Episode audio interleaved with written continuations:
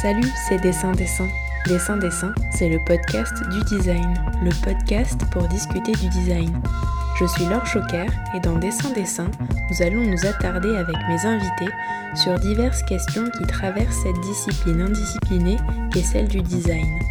Tous les derniers mercredis du mois, vous retrouverez trois entretiens dédiés à une seule et même thématique.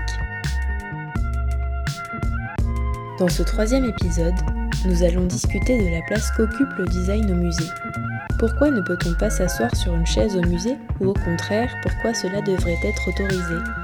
À quoi cela sert-il d'exposer des pièces de design dans des lieux de culture? Cela contribue-t-il à une sacralisation de la discipline ou à l'inverse à une volonté de plus grande accessibilité? En Grande-Bretagne, en France ou en Belgique, quelles sont les différentes façons d'envisager l'exposition de design? Dans cette partie 2 du troisième épisode, le design au musée, Constance Rubini, directrice du musée des arts décoratifs et du design de Bordeaux, nous explique les enjeux d'un lieu de culture destiné au design en France. Nous avons discuté de l'héritage des arts décoratifs, de l'attrait du design auprès du jeune public et de Memphis. Memphis, pour la petite histoire, c'est un mouvement de design qui a pris racine en Italie dans les années 80. Et figurez-vous que Ettore Sotsas, célèbre designer et membre de Memphis, a dit un jour Le design c'est fait pour discuter. C'est cette citation qui m'a notamment incité à me lancer dans ce projet de podcast.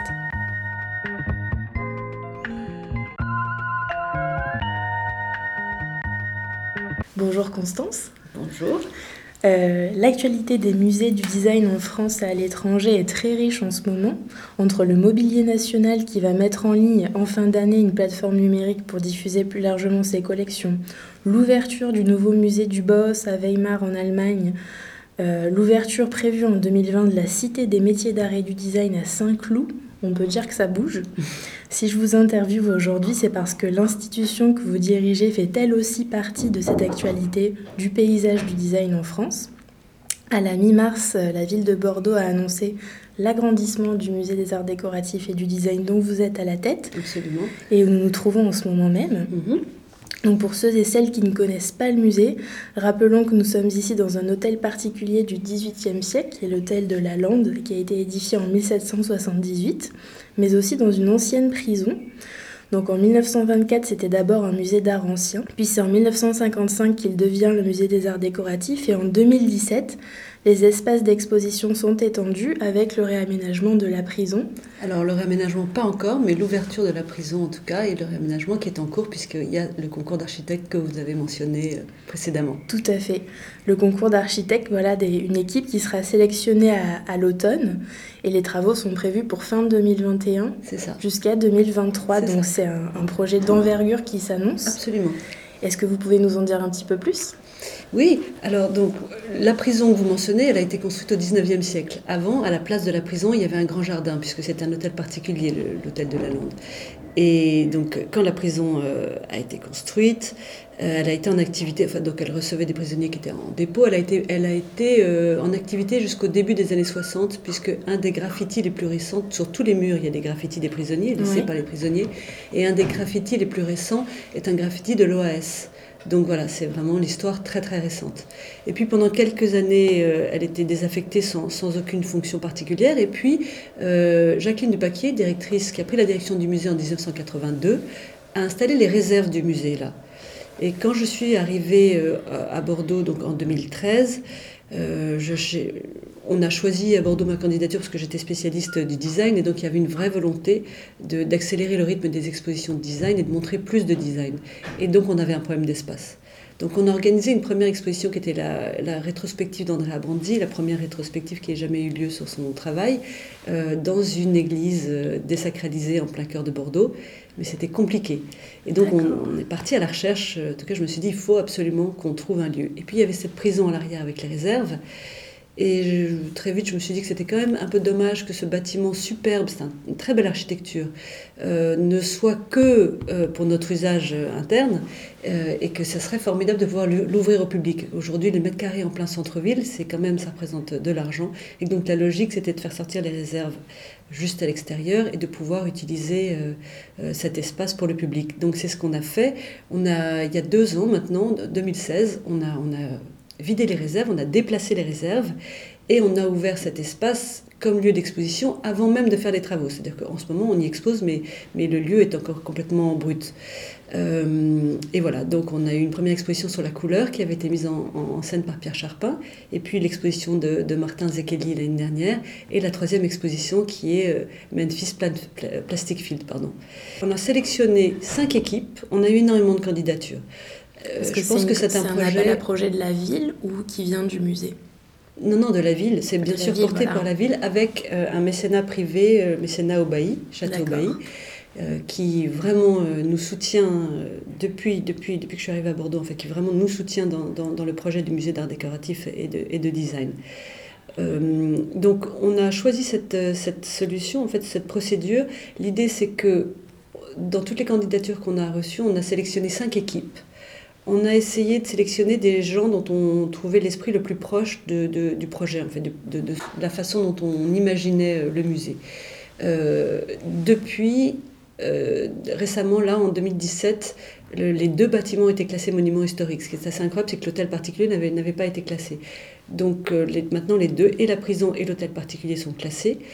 L'architecture est donc importante, belle, dans une ville dont le centre est classé euh, patrimoine de l'UNESCO. Je crois que c'est une des seules villes dont le centre, toute, la ville, en fait, tout le centre-ville est classé comme ça au patrimoine. Euh, donc, on voulait des architectes qui ne postulent pas parce qu'ils avaient envie de faire un geste architectural ou quelque chose comme ça, mais plutôt euh, qui est cette espèce de position assez humble, enfin humble, en tout cas respectueuse et surtout et qui aime et qui aime le contexte, qui aime les lieux, qui aime le, patrimoine et qui à partir de là réfléchissent avec nous euh, à comment réhabiliter les deux bâtiments, surtout la prison, parce que l'hôtel de la Lande on va vraiment pratiquement pas intervenir. Voilà, donc c'était plutôt euh, essayer de comprendre le génie des lieux pour réadapter les choses et les circulations euh, avec bien sûr une écriture contemporaine. On est très content parce qu'on a réussi à sélectionner des très jeunes architectes, ce qui est souvent euh, difficile dans, les, dans, ce type de, de, situation parce que les villes aiment bien quand même s'appuyer sur des équipes qui ont déjà une expérience, qui ont déjà travaillé, etc. là, on a, on a vraiment insisté, il y a, il y a, parmi les cinq équipes des très très jeunes. Et voilà, on est, on est ravis. On a, on Ce sont des Français ou c'est euh, une candidate, des candidats internationaux? C'est un mélange. Il y a, il y a, il y a, des, il y a des Espagnols, Italo-Espagnols, euh, plusieurs candidatures françaises, une candidature bordelaise. Donc voilà, on a un mélange de générations et de, et de, on va dire, de cultures différentes, puisque, en effet, des Français et, et, des, et des, étrangers. L'idée, c'était d'avoir comme ça, euh, dans les cinq candidatures, à la fois une sorte d'homogénéité, parce qu'en fait, c'est c'est des gens qui, qui perçoivent l'architecture un petit peu de la même manière, mais quand même euh, avec des points de vue et de génération et de, et de, de voilà, de, de cultures différentes. Moi, j'ai hâte de voir ça euh, à l'automne, du coup, de voir qui sera sélectionné. Bah, écoutez, moi aussi. Donc c'est en, 2013 que vous avez pris vos fonctions en tant que directrice euh, du musée des arts décoratifs de Bordeaux, parce qu'effectivement à l'époque il se nommait toujours ainsi. Musée des arts décoratifs, absolument. Et c'est vous qui avez décidé de compléter son nom en ajoutant musée des arts décoratifs et du design. Oui. Alors c'est le moment de la question rituelle du podcast. Est-ce que selon vous le design est définissable? Si oui, quelle est sa définition? Et sinon pourquoi? Il est définissable, tout est définissable. Ça ne veut pas dire qu'il n'y ait qu'une seule définition. Je pense qu'à chaque personne, puisque en effet c'est la question rituelle, je pense que tout le monde vous a donné une définition euh, différente. Et ça, c'est propre au design. Tout Parce que je pense qu'il y a plein, plein de domaines qui sont définissables, qui sont classables. Le design échappe un petit peu à ça. C'est un domaine qui est multiple. Euh, on a même pour en dater l'origine, l'histoire, c'est compliqué. Tout le monde n'est pas d'accord. Il y a des gens qui en datent qui, date son origine à la préhistoire, au moment où on façonne les premiers objets, le bol, hein, qui est comme deux mains jointes pour, pour pouvoir prendre de l'eau et pouvoir boire, c'est la forme d'un bol, ou d'autres qui font naître le design à la révolution industrielle à partir du moment où on a produit des, voilà, des objets euh, dans un système industriel. Donc même là-dessus, personne n'est tout à fait euh, unanime. Et quant à la définition, moi je pense que plutôt qu'une seule donc, définition, c'est plutôt euh, de parler d'une méthode, en fait, d'une façon d'aborder les choses liées au contexte. Euh, le design, quel qu'il soit, qu'il s'adresse euh, à un domaine de service, qu'il soit pour concevoir des objets, des objets technologiques, euh, des outils, quel que soit en fait ce qu'il va y avoir à façonner de manière virtuelle ou, physique, matérielle, la question c'est une méthode qui, elle, en général, est assez commune, C'est-à-dire c'est qu'on parle d'un contexte, on observe un contexte, on observe les outils éventuellement qui sont en jeu, on observe les usagers à qui on s'adresse, euh, et à partir de vraiment la question de l'observation, de l'analyse de, de, de, de, tous ces éléments-là, à ce moment-là, on essaye d'apporter une réponse à la question qui est posée. Moi, j'aime bien toujours citer euh, cette, euh, cette, grand designer italien, en fait, je ne sais plus qui a fait cette, cette, mm-hmm. mais qui expliquait toujours que quand on lui posait la question comme ça de qu'est-ce qu'est -ce le design, il disait bon, imaginez-vous qu'on me demande euh, de construire un pont. Et eh ben, avant de construire un pont, moi, je vais regarder euh, dans quel pays on se situe, par, dessus quelle rivière on doit se poser, qui euh, va utiliser ce pont. voilà, tout un certain nombre de questions comme ça qui vont être liées à l'usage, à, la fabrication, aux nécessités, aux besoins, aussi à l'entretien, etc. Toutes ces questions-là. Et puis à la fin, je déciderai si bah, je construis un pont ou si plutôt je propose une barque ou encore une autre solution. C'est-à-dire qu'en en fait, il n'y a pas de réponse préalable, il n'y a, pas de définition préalable, simplement il y a une adaptation, il y a une, y a une sorte de réponse intelligente euh, qui c'est aussi la raison pour laquelle à un moment donné toute cette culture moderne du design, on va dire une culture un peu issue de la, de la culture du Bauhaus, répondait qu'en fait il y avait toujours une réponse unique ça, c'est une, vérité qui a volé en éclats depuis les années 80. Mais on pensait qu'il y avait une réponse unique parce qu'on voulait bien croire que quel que soit le designer auquel on s'adresse, euh, dans cette logique d'analyse, il allait arriver à la même réponse. Ce qui n'est pas toujours faux d'ailleurs. C'est-à-dire que très souvent, en effet, on s'aperçoit que des réponses peuvent être très proches. Bon, après, aujourd'hui, le design, on l'ambitionne avec beaucoup plus de... Depuis Memphis, euh, on a réintégré euh, dans, le, dans la question du design, de design pardon, euh, les enjeux de communication, de, sensualité, de, d'émotion, enfin toutes ces, toutes ces dimensions-là qui font qu'évidemment aujourd'hui on peut arriver euh, à des réponses extrêmement diverses. Oui, et puis c'est quand même une, une, discipline créative, donc quand on l'étudie, par exemple, nos professeurs mettent en exergue le fait qu'il faut quand même qu'on ait une proposition qui soit singulière. Ben, euh, oui, mais alors là, on en revient à ce qu'on se disait avant, c'est-à-dire que créative et singulière, euh, en fait, je, oui, elle va toujours être singulière, simplement, euh, il se trouve qu'on peut aussi arriver à des réponses qui sont très proches quelles que soient les personnes, parce qu'on est dans une logique, on est dans l'aboutissement d'une logique. Après, la singularité, elle n'est pas forcément dans... Enfin, la question de la forme, elle est liée à la logique, en fait. La forme d'un objet, elle est souvent issue de la logique de conception de cet objet. Euh, donc, il n'y a pas, si vous voulez, la question de comme on est un créateur, on doit être original, on doit donner une... Ça, je crois pas ça du tout. Pour vous, la euh, signature, c'est... Ben, c'est pas la question de l'originalité. Non, c'est pas tellement ça. C'est pas la question de vouloir être original. C'est la question de suivre une logique qui vous est propre. Et à partir de là, euh, on fait valoir plus ou moins certains éléments, certaines choses, certaines priorités, et on arrive à sa réponse. Euh, mais un, dessin va jamais être intéressant parce qu'on y rajoute trois petits trucs pour faire original. Ça, ça n'existe pas. C'est plutôt parce que à un moment donné, on étudie peut-être plus. Euh, en ce moment, je suis très très plongée dans Memphis puisqu'on ouvre cette exposition au mois de juin. donc évidemment, les designers de Memphis, ce qui les intéressait, c'était de s'imbiber complètement du contexte culturel, le contexte culturel, il est différent tout le temps, partout. Euh, donc il, était, est très lié à ça, au fait de charger émotionnellement les objets pour être dans la communication avec les usagers, avec le public, avec ce qu'elle est, voilà, utiliser ces objets. Donc à partir du moment où on est dans ces données-là, euh, bah oui, il y a des différences, il y a, une utilisation de la couleur qui peut varier, il y a laisser place à la spontanéité. Euh, à la liberté surtout. Voilà, tout ça peut-être mène à une, une, solution qui est singulière. Je ne sais pas si c'est d'ailleurs une solution, en tout cas une réponse qui est singulière. Euh, voilà, mais euh, c'est pas pour faire original. Voilà, c'est ça. Parce que souvent on dit, on, met cette question de l'originalité au premier plan. Je crois que c'est pas forcément ça le, et puis vous, vous représentez des designers, pas des artistes. Donc quand on est designer, on est censé justement répondre à toutes ces questions euh, qui ou quand quoi, comment, pourquoi. Oui. Alors, Et on n'est pas artiste. On non, le design, c'est une discipline qui est appliquée à la euh, technique. donc forcément, euh, oui, non, ça engage tout ce que vous venez de dire. Je pense qu'en effet, lorsqu'on est un créateur, qu'on parle d'un point de vue designer ou qu'on parle d'un point de vue d'artiste, ça change les choses. Après, cette question de l'objet de design comme objet de design ou objet d'art, je pense que les, les, les IMS ont une très bonne réponse à cela. Ils ont dit, au départ, nous, on est des designers et on crée un objet de design et on a pour objectif de faire un objet de design. Et puis après, avec le temps, cet objet va vivre, va durer, va être utilisé, va prendre une certaine aura et peut-être qu'avec le temps, il deviendra un objet d'art. Mais ce n'était pas le but au départ, voilà. Parfait. On pourrait continuer cette discussion euh, des heures. Oui, absolument.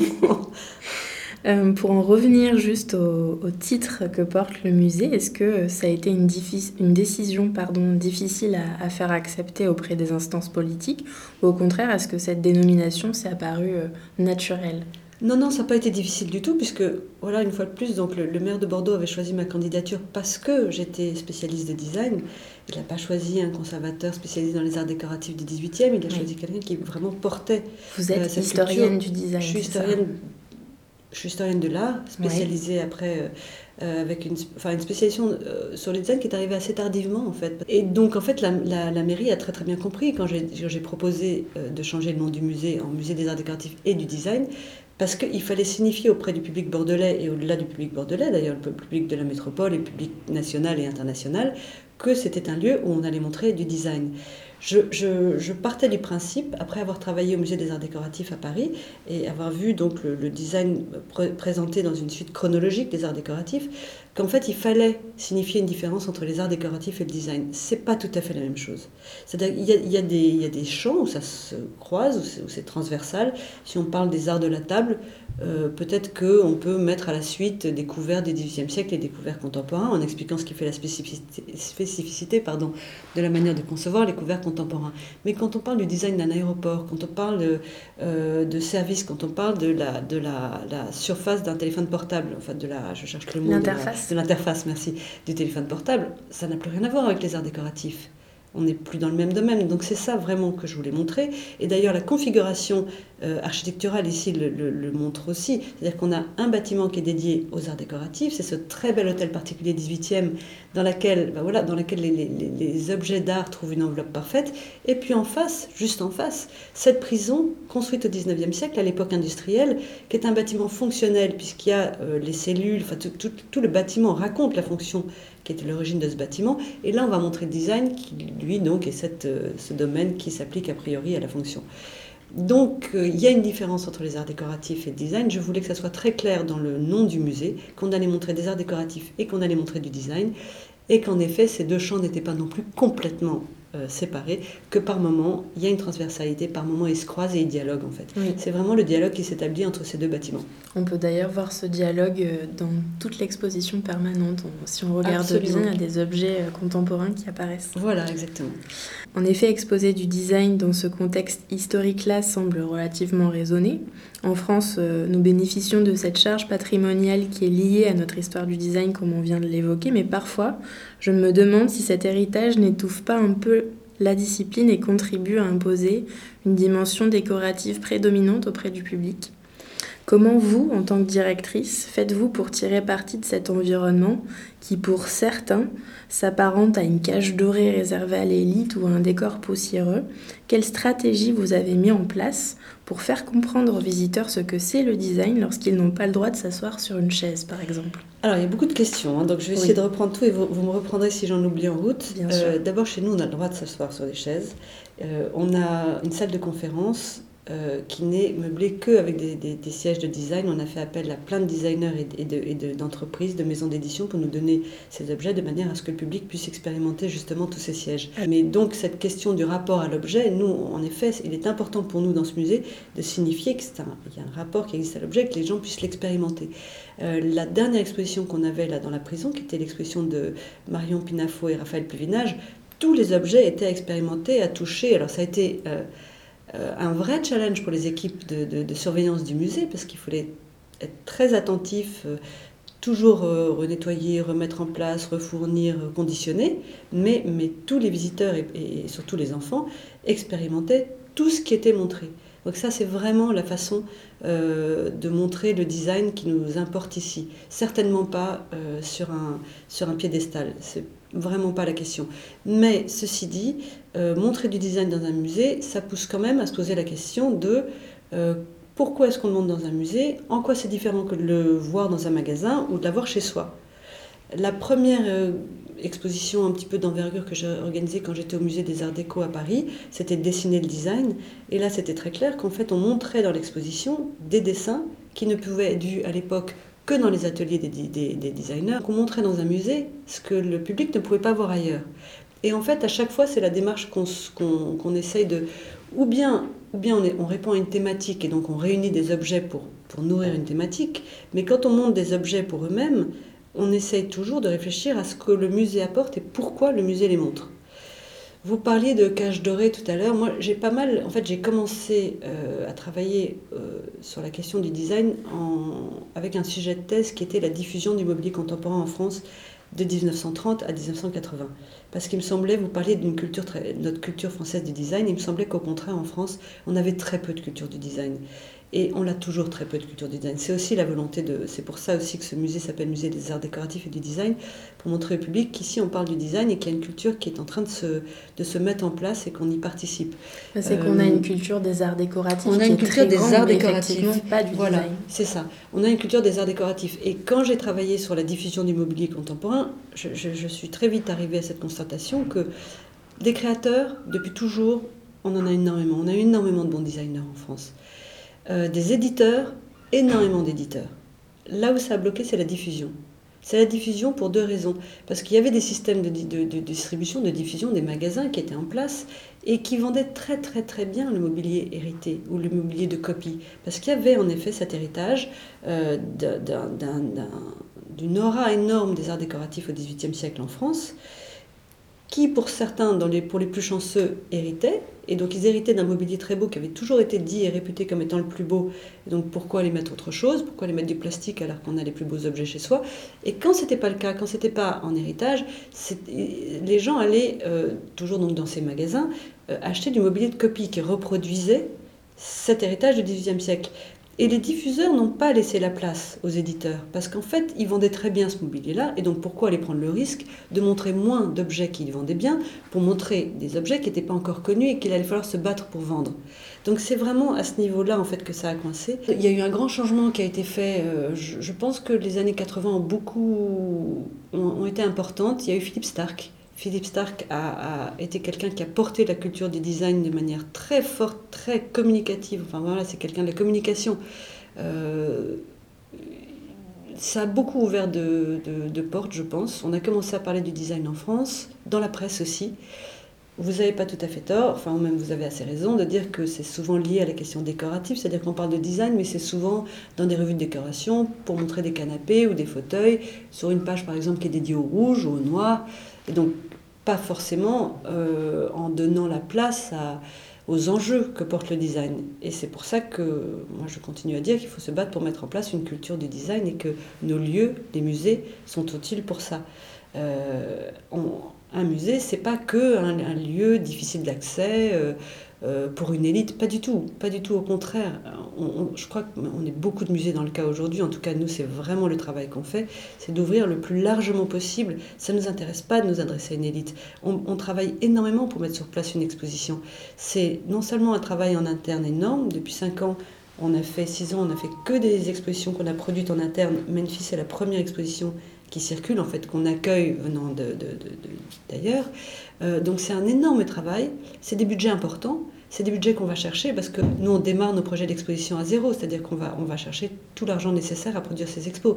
Autant dire que c'est un gros travail et que c'est un investissement de, de, partenaires et de mécènes important. Ce travail, il doit durer, il doit être offert à tous.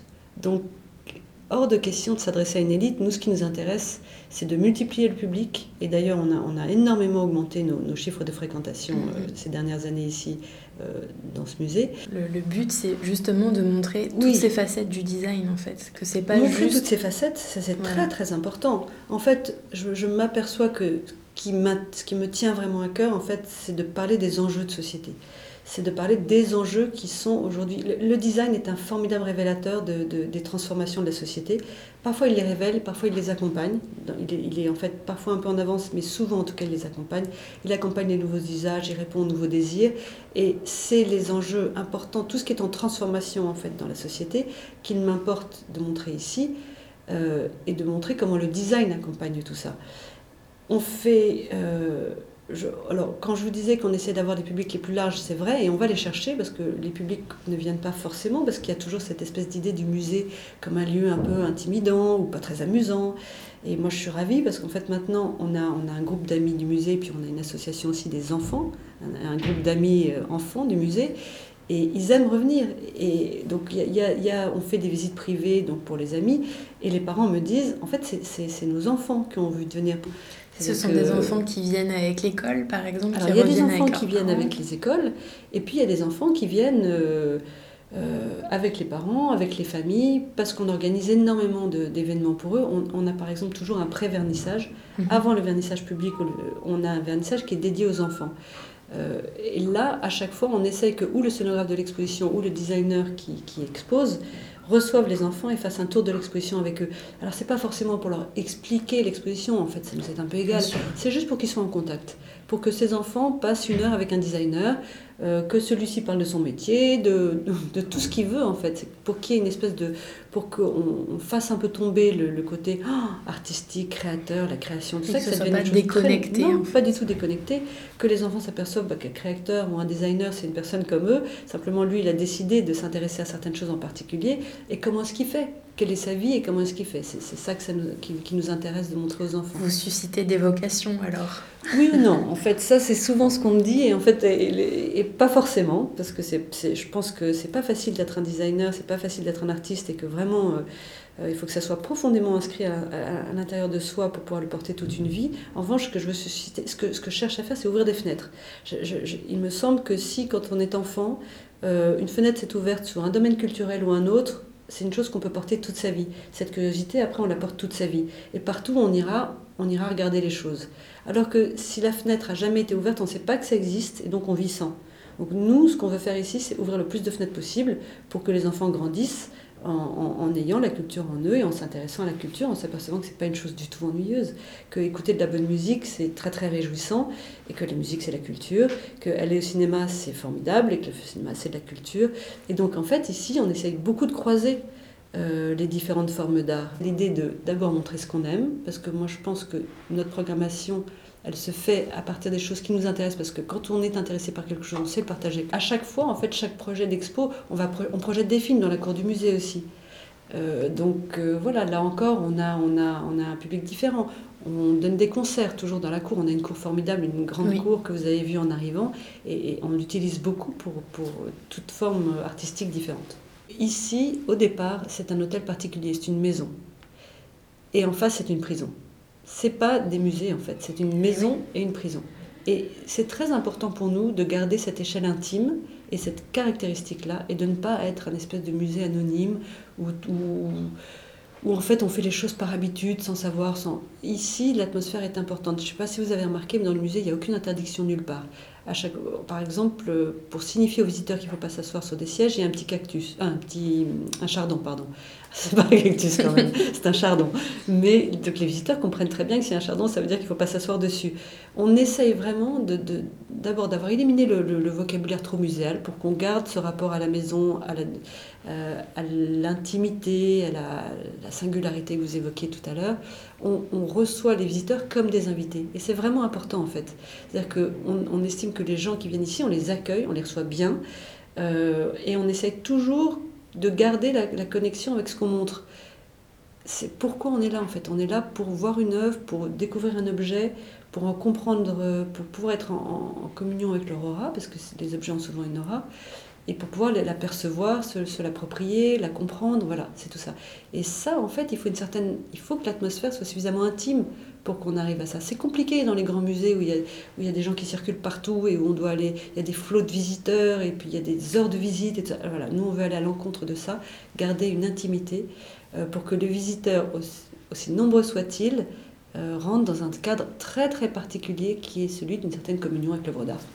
En ce moment, c'est les derniers jours d'une exposition qui est dédiée aux shoshin. Donc les shoshin, c'est des lanternes de papier euh, japonaises, plus communément appelées lampions. Euh, cette exposition, elle s'inscrit dans l'événement Japonisme 2018 qui a pour but de célébrer le 160e anniversaire des relations diplomatiques entre la France et le Japon. Et au musée des arts décoratifs de Paris, il y a aussi une exposition dans ce même cadre qui est consacrée aux objets, occidentaux japonistes nommés Objets inspirés de 1867 à 2018.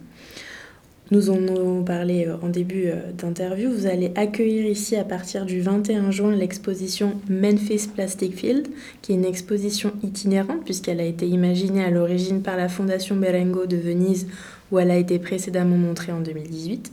Est-ce que l'un des rôles fondamentaux des musées dans les villes de province, c'est de donner à voir au public qui n'a pas forcément la possibilité de se déplacer dans les grandes villes une programmation qui est digne des musées étrangers?